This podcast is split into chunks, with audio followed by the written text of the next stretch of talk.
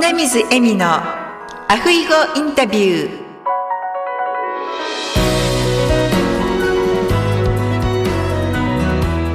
アロハアロハ就活エッセンス in ハワイ。本日は埼玉在住の坂本典彦さんをゲストにお迎えしております。坂本さんこんにちは。こんにちは。よろしくお願いいたしますよろしくお願いいたします。では早速ですが坂本さんの自己紹介をお願いいたしますはい、ありがとうございます。えー私はですね、経営塾を運営しておりまして、えー起業家の方、経営者の方向けのですね、まあ、セミナーとか研修ですね、マーケティングや財務、あと組織づくりとかの、えー研修をさせていただいております。で現在は、まあ、住んでるのは埼玉の方なんですけれども、え東京の日本橋の方を拠点にしながら、はい、えオンラインやリアルでもセミナーとか研修などをさせていただいているという、まあ、そんな感じでございます。ありがとうございますでは今のお仕事を始められたきっかけは何ですか？ありがとうございます。えっ、と、私自身がですね、もともと前職が銀行で、まあ、仕事をしてまして、で、あの、まあ、学生の頃から自分で何かやりたいなっていう思いがありまして、で、それで、まあ、銀行に入って、で、いろんな経営者さんとお会いさせていただく中でですね、やっぱ自分もいつか、まあ、やっぱその経営者さんの方になっていきたいなということで、えーまあ、30歳の時に、まあ、えーまあ、独立をして、えーまあ、自分で、まあ、事業を立ち上げ出したというのが、まあ、きっかけになるというところですかね。はい。そうなんですね、はい。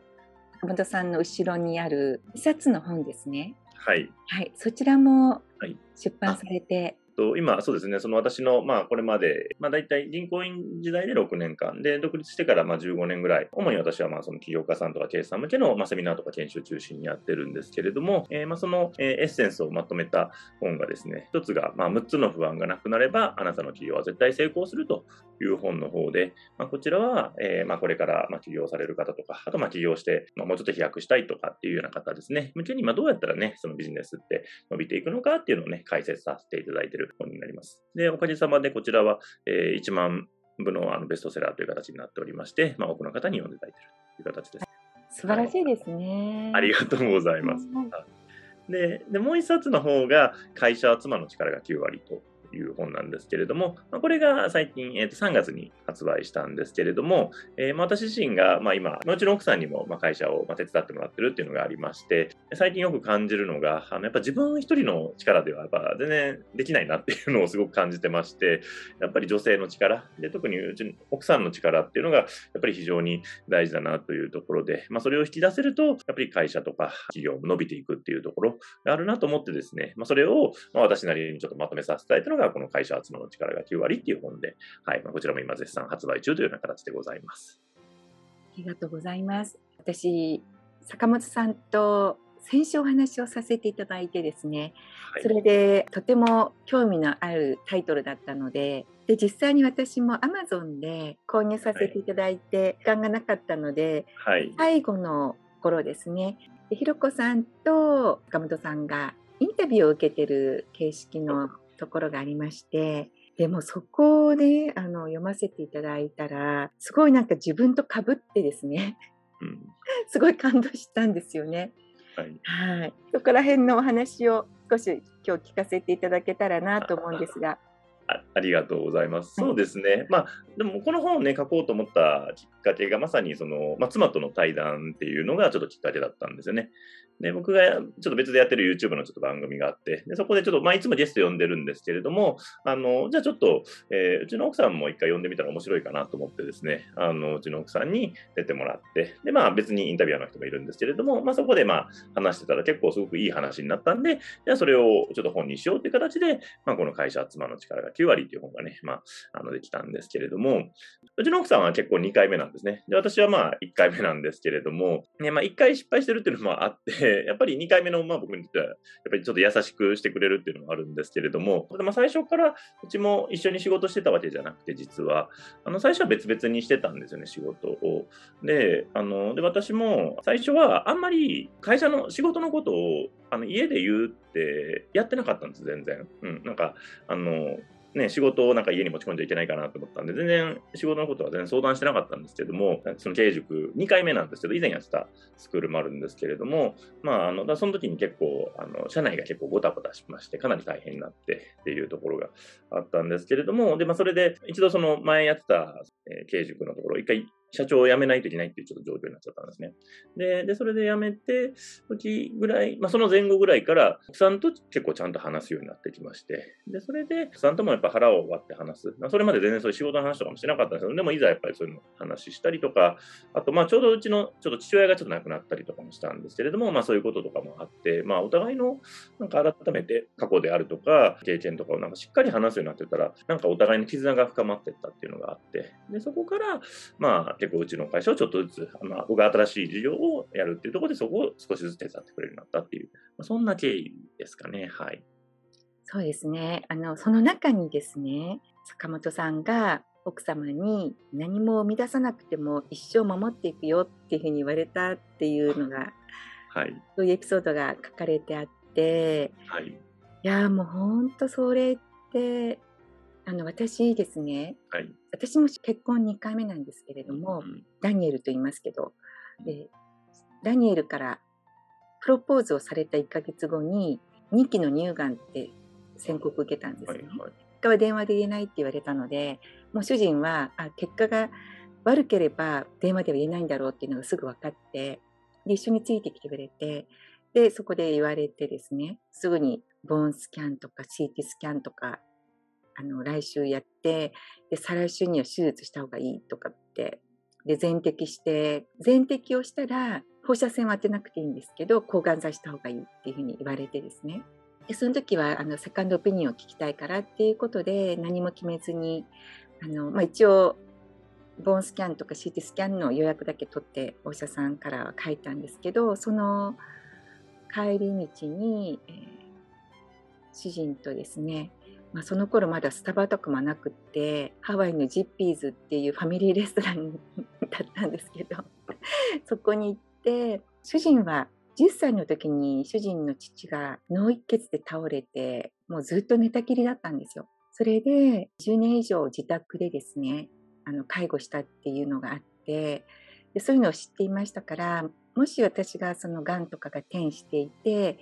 このまま結婚するとあの彼の一生は介護の一生になってしまうと思ったのであのその時に婚約を破棄しましょうって言ったんですよ。でそしたら主人がいやあの僕はもう介護に慣れているので君のことをずっとケアしていけるからあの今すぐ結婚しようって言ってくれたんですね。であのその言葉とその坂本さんがですねあのひろこさんに言われたこう何も生み出さなくても一生守っていくよっていう言葉がなんかすごいこう重なってですねがすごいなんか読んでいて私もその頃のことを思い出しながらなんか感動してでもうひろこさんがもう坂本さんを何があっても支えていこうっていうふうに決意されたっていうのがここに書かれていたのであなんか私たち夫婦と坂本さん夫婦でなんか共通するものがあるなって一人でこうなんか 親近感を覚えていたんですけど。はい。いやありがとうございます。いやでも本当でもそのねご主人さんのお話すごい素敵なお話ですね。私が逆の立場だったら言えてなかったんじゃないかなって思うんですよね。だから本当にで特に前の主人がすごく怖い人だったので前の主人だったら逆にもう離婚しようって言われてたかもしれませんね。だからそれほど違う性格で本当にまあだからそれもあって、まあ、ひろこさんもねあの言われてましたけどやっぱそういう辛い経験があったからこそ今のダニエル、まあ、そして坂本さんの優しさがですね本当に当たり前ではないありがたいことなんだっていうことに感謝をですねできる？うん、だから私も本当に何かあっても、まあ、夫婦なのでいろいろありますよね。ですけどダニエルのために自分のできることは何でもしたいっていうふうに思っているのでなんかひろこさんと私とやっぱそこでまたなんか共通点があるなみたいな感じで思って読んでおりました。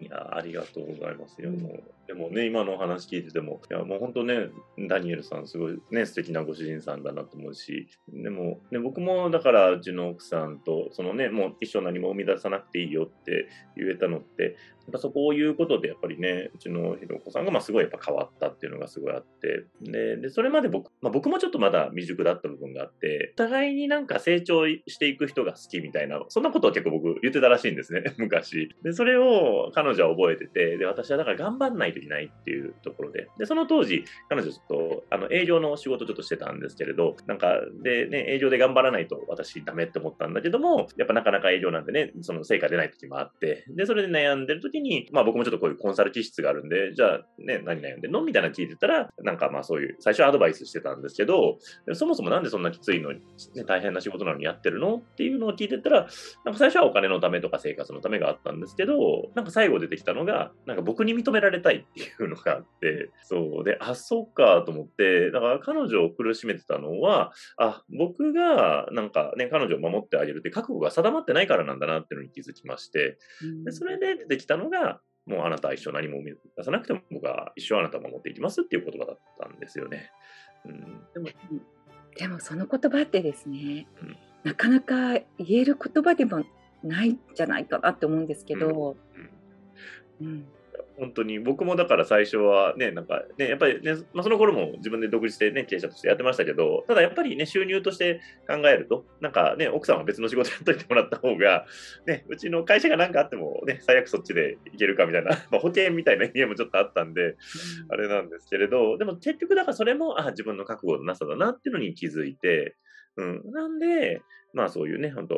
ね、守っていくよっていうのをちゃんと言えたら。うん。で、まあ、それでね、うちのひろこさんが、結果まあ、あの仕事は、まあ、その後辞めたんですけれども、で、しばらくしてから、まあ、ちょっとずつ、あの、まあ、僕が新しく会社やるっていうところで、じゃあちょっとずつ手伝ってもらってて、で、今ではもう結構かなりもうね、うちのコアのメンバーという形で今関わっていただいてるっていう形で、もうなんかね、生き生き今働いてくれてるので、うん、なんかそれがすごい、なんか無理してないっていう感じがあって。ですね。私その今ね坂本さんがその覚悟を決めたって言われたじゃないですか。はい、でそれでひろこさんもすごくあの嬉しかったと思うんですけど、多分ひろこさんも覚悟を決められたんじゃないかなと思うんですよ。うんうん、もうこの人のためにっていうのでだからお互いがもう覚悟されていらっしゃるっていうのをねこの本から伝わってきたんですよ。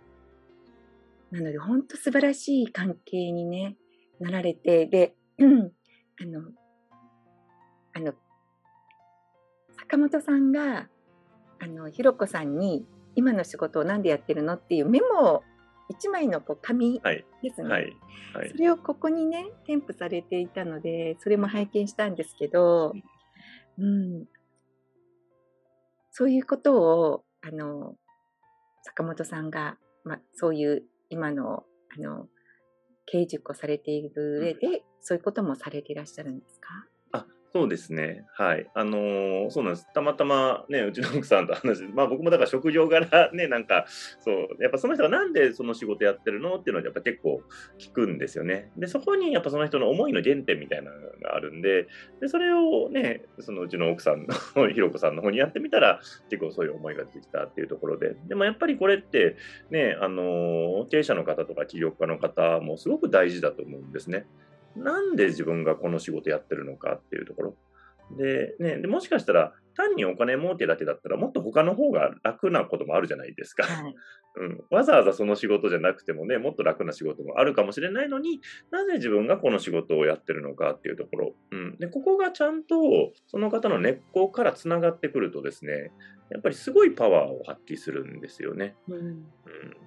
その表面的になんかただ儲かるからとかじゃなくて、いや、自分は実はなんか子供の時にこういう経験があって、そこからね、この仕事につながってるとかっていうふうになると、点じゃなくて線でね、その人の思いがつながってくるんで、でそうすると、すごいメッセージが強力になってくるんで、よりね、多くの方に広まっていくっていうのがあるんで、そういうのはね、あの、私もあの経営塾の中で、はい、サポート支えてるという、そんな感じですね。なるほど。そうですね。点が線になるあと、そこのですね、メモのところに、ひろこさんがですね、なぜやってるかっていうところのお客さんを幸せにしないといけないっていうこととかもありましたよね。あの、なぜっていうのはやっぱ掘り下げてたんですよね。うんうんお仕事でやってる理由みたいな。まあ自分のためでもあるし、そのお客さんを幸せにしないといけないとかもあるんですけど、でもそのなぜなぜをね、あの、繰り返していくと、最後出てきたのがさっき言った、あ、僕に認められたいっていう思いがうん。出てきたっていう感じなんですよね。うん。なるほどですね。だからやっぱその本当の思いっていうか、本当の理由って結構奥に潜んでるみたいなのが実はあって、そうですね。う。ん、だからそこにたどり着ける。で、それはやっぱりね、対話していかないとなかなかたどり着けていかないっていうか、うん。うん、あの自分一人だと気づかないんですよね。そうですね。うんそう本人もそれ気づいてなかったんですよ。うんそのでそれで話していく中で、あそういえば昔そう言われて、私それに沿ってずっとやってたっていうのにね、気づけたので、そこを掘り下げる大事ですね。本当ですね。私もあの去年ライフコーチの先生といろいろお話をさせていただいている時に掘り下げてくださってなぜそうしたいのかとかいろいろと聞かれて自分では表面的なことは分かってたんですけどでもいろいろとそうやって対話しているうちになんか自分が思ってない気がついてない潜在意識っていうんですかねうん、そういうところの、えー気がついてないところがこう見えてきたっていうのがあるので、やっぱりそれは一人ではわからないと思いますね。あのやっぱ自分だとなんか結構無意識にやっちゃってた、もう当たり前すぎちゃってるんで、なんか気づいてないんですよね。対話すると他の人から見ると、え、そこなんかなんでなの？とか、あそこって面白いんじゃない？みたいな感じで結構他人からの方が気づいてもらいやすいので、うん、僕もね、経営塾の中で、まあそういったところを、あの、やっぱりコンサルティングとかなんかで、えー指導させたくというか、うん、あなたの思いの原点ここじゃないですか？みたいなのをね、一緒に探りながらやって、で、そこからもう一度自分の事業を見直していきましょう？みたいなのをサポートさせていてるっていう感じですかね。でも本当そこが一番会社を経営していく上でとか、または一人の皆さんが仕事をしていく上での、なぜその仕事をするかっていう、まあ、志？うん。それが大事だっていうことにあの坂本さんが気がつかれたっていうふうに言われていて、うん、本当にその通りだなと思います。そうですね。やっぱりそのね、人が仕事してるやっぱ思いってみんなやっぱ何がしかあるんで、で、でそこがちゃんと明確になって定まると、なんかね、すごいパワーが出るんですよね。うん。あの、要はね、なんとなくで、なんか仕事やってるのと、いや、自分はこういうことを本当にやりたい。もう本当究極なら自分の人生の目的としてね、人生かけてこれやりたいって思ってる人だと、なんか成果が全然違うので、だから、例えば、うちとかでも、サラリーマンの人とかでもうち来られることあるんですけれど、なんかうちで学ばれて、その志がちゃんと定まると、あの、サラリーマンの方は大体出世したりとか、なんか営業成績で全国トップとかになったりとか、みんなそんな風になったりしますね。やはりね、自分がやりたい、自分がこうしたいっていうのがある方っていうのは、うん何かあっても多分やめないんですよね。もう本当おっしゃる通りです。ね諦めない。いや、本当そうなんですで、やっぱりね、仕事やってるとね、なんかいい時ばっかりじゃなくて、苦難もやっぱり来るじゃないですか。はいで、特にね、能力高い人ほど、まあ、大きな山が来るみたいなのもやっぱあったりしますので、なんでね、そういう時にでも本当になんで自分この仕事そもそもやってるの？こんな辛い思いしてまで？っていうところがちゃんとつながってると、おっしゃる通り諦めないんですよね。で、より良いアイデアっていうのがまた出てきて、また改善していくっていうね、そんな感じになってくるっていうところですかね。そうですね。私もそれをですね、このお仕事を始めてから、すごくいろいろなことがあって、で、もう自分のですね、その、こ自分のコントロールできないこともたくさんあるじゃないですか。うんで、それに、えーまあ、できないから諦めるのか、そこでですね、もう、それか、あの、できることを続けていくのかっていう選択肢があると思うんですけれども、で結構私できないことにフォーカスしちゃうことがあるんですよ。ですけど、それを、あの、やはりできることにフォーカスをして、そこに労力と時間をやることによって、諦めないで続けていけるっていうふうに、そこら辺をですね、この1年間、いろいろなこう問題が起きたりしたときに、そうやって乗り越えてこれたなっていうのはありますね。素晴らしいと思います。やっぱりそういうね、本当そうなんですやっぱ苦難がね、いろいろ来る、ね、お仕事もそうだし、なんかプライベートでも いろんなことが皆さんね、やっぱ起こると思うんですよね。でもそういう苦しい時にこそ、その自分の原点というか、その志っていうか、あ自分ってそもそも本当に何したかったんだっけ？っていう原点に立ち返るってやっぱりすごく大事だなと思ってて。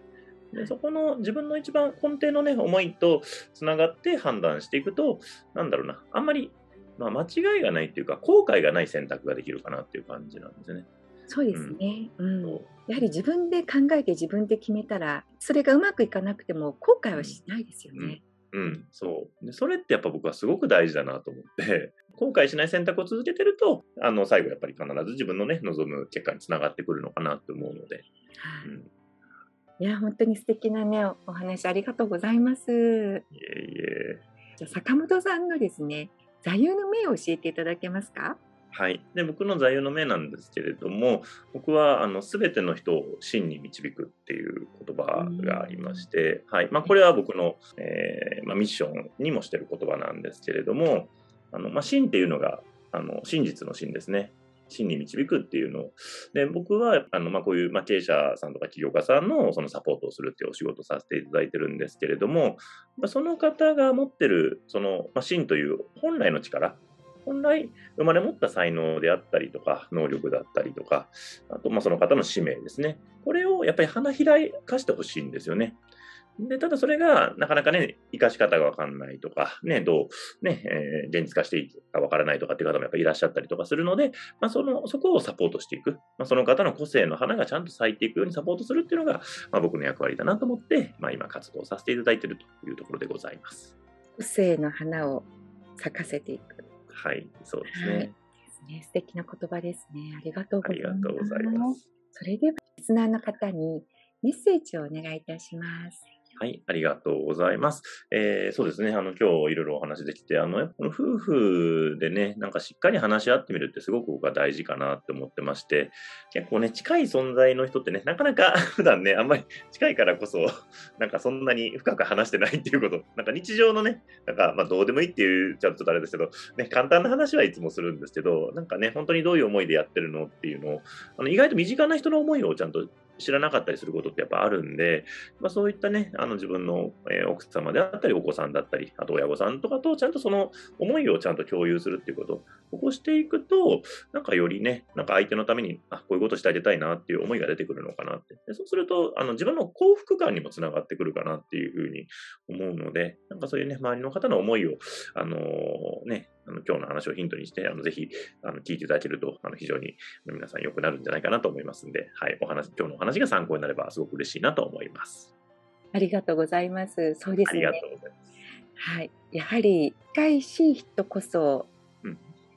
あのお話をして、で理解をして、でお互いにサポートし合うっていうことが、お家が一番心地がいいっていう場所にね、うんなるためにもですね安心できるっていう場所にするためにも話し合ったりっていうのが必要なんじゃないかなっていうのを改めて思いました。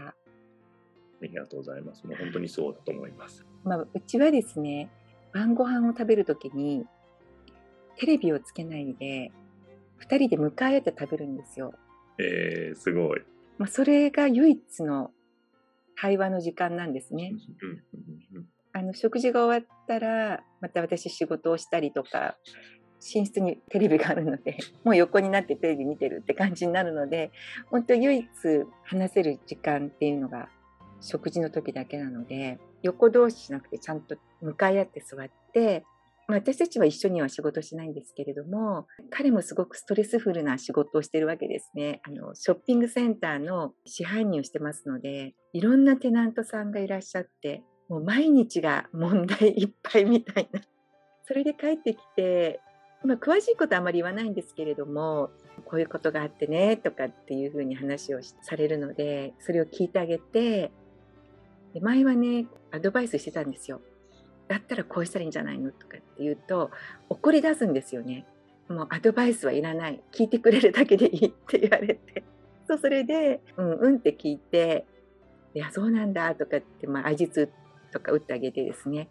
で、彼が話し終わると、今度私が聞いてもらうんです。私もこういうことがあってね、みたいな。でお互いに2人で仕事のこととかそういうことで自分が悩んでいることとかですね話をしてどうしたらいいって聞けばアドバイスしてくれるし聞いてくれるだけでいいからって言って吐き出す みたいなねそれをして一日が終わるっていうのでなんか本当にありがたいなと思います。いやすごくいいですよね。あのね、やっぱそれちゃんと言った方がいいですよね。なんか今は聞いてほしいだけっていうのとかね、今、ここはアドバイス欲しいって、ね、言わないと分かんないですもんね。そうなんです。そうなんですよ。おせっかいでね、アドバイスしちゃうとね、なんか ね、それは今求めてないってなりますからね。で結構ね、話してることって、大体同じことも多いじゃないですか。あの怒ることとか。だから、もうなんか何度もなんか似た話聞いたなとかあるんですけど でもそれは私もそうで私も同じようなことを主人にこう言ってると思うんですよねちょっと変わったとしてもですね。でそれをなんか聞いてくれるのでで坂本さんの場合、ね、職場でも同じですよね奥様と。そうですね。仕事はね、まあ今、あの一緒の仕事はやってるんですけど、あの完全にずっとね、あの全く同じでやってるわけじゃないので、あのまあ、かぶる部分と、まあ、全然別でやってるっていう部分もあるので、うん、うんなんでね、でもまあ、でもうちもやっぱりでもそんな感じです。やっぱりね、気軽に仕事のこと話せるって意外と楽で、特にうちも今、あのリモートというかもう基本はオンラインでみんなやってるので、うちの奥さんに僕もビジネスのアイデアとか、ちょっとこういう新しい企画考えたんだけど、どう思って相談して、うん、つまんないとかって言われると、あ、そっかってんで、すぐまた考え直すみたいになったりするんですけど、でも気軽になんかそうやって意見もらえるってすごいありがたいなって僕は思ってますね。そうですね。あの週あの週1回はちゃんと休みを作ろうとは言ってまして、うん、あのそう休み作らないと、あの火曜日はうち休みにしてるんですけど、そうしないとですね、なんかいろんなミーティングみたいなのがいっぱい入ってきちゃったりとかするので、うん、その日はまあ2人でまあお出かけしたり、まあ、買い物行ったりみたいな、なんかそんな感じでやってますね。いいですね。私もあの職業柄ですね、そのお休みっていうのがお客様のスケジュールに合わせることもあるので、主人は土日がお休みなんですけど、私が土日がお休みじゃない時の方が多かったりなんですね。それで今日もあの主人がちょっと休みを取ってでうちの近く、まあ、近くって言っても車で30分ぐらいなんですけどあのクワロア牧場っていうところがあってそこのランチが美味しいのでですね先週も行って今週も行ってみたいな感じで あのちょっと気分転換にあの行ってですねで美味しいものをいただいて帰ってきてまたリフレッシュみたいな感じにしてます。あいいですねなんか素敵ですね。やっぱそういうふうにですねしないとあの主人が私がずっとパソコンに向かってもう起きてからもそうですし寝るまでパソコンの前に向かってる、まあ、あとお仕事で出かける時もあるんですけど家にいるとそういう時間が長いのでそうやってこう私をですねこう連れ出してくれるんですよね。はい、だから本当ありがたいなと思います。いやすごくそれよくわかりますな。僕もなんか気づいたらもうね、ずっとパソコンとばっかり仕事やってますからね。そうですね。うんはい、それでは本当に今日はお忙しいところありがとうございました。ありがとうございました。私、あの月に一度 YouTube ライブをしてるんですよ。うんぜひ奥様と一緒に YouTube のライブに出演していただければと思うんですけれども。ぜひもう喜んで、はい、あのまた妻と一緒にじゃあ今度はぜひいろいろお話できたらと思いますので。はい、ではあの、ま、あのプランをですね立てさせていただいてあの楽しみにその日が来るのをしております。ありがとうございます。ありがとうございます。今度は YouTube ライブでお会いできる日まで。では、アフイホー。アフイホー。ありがとうございました。ありがとうございました。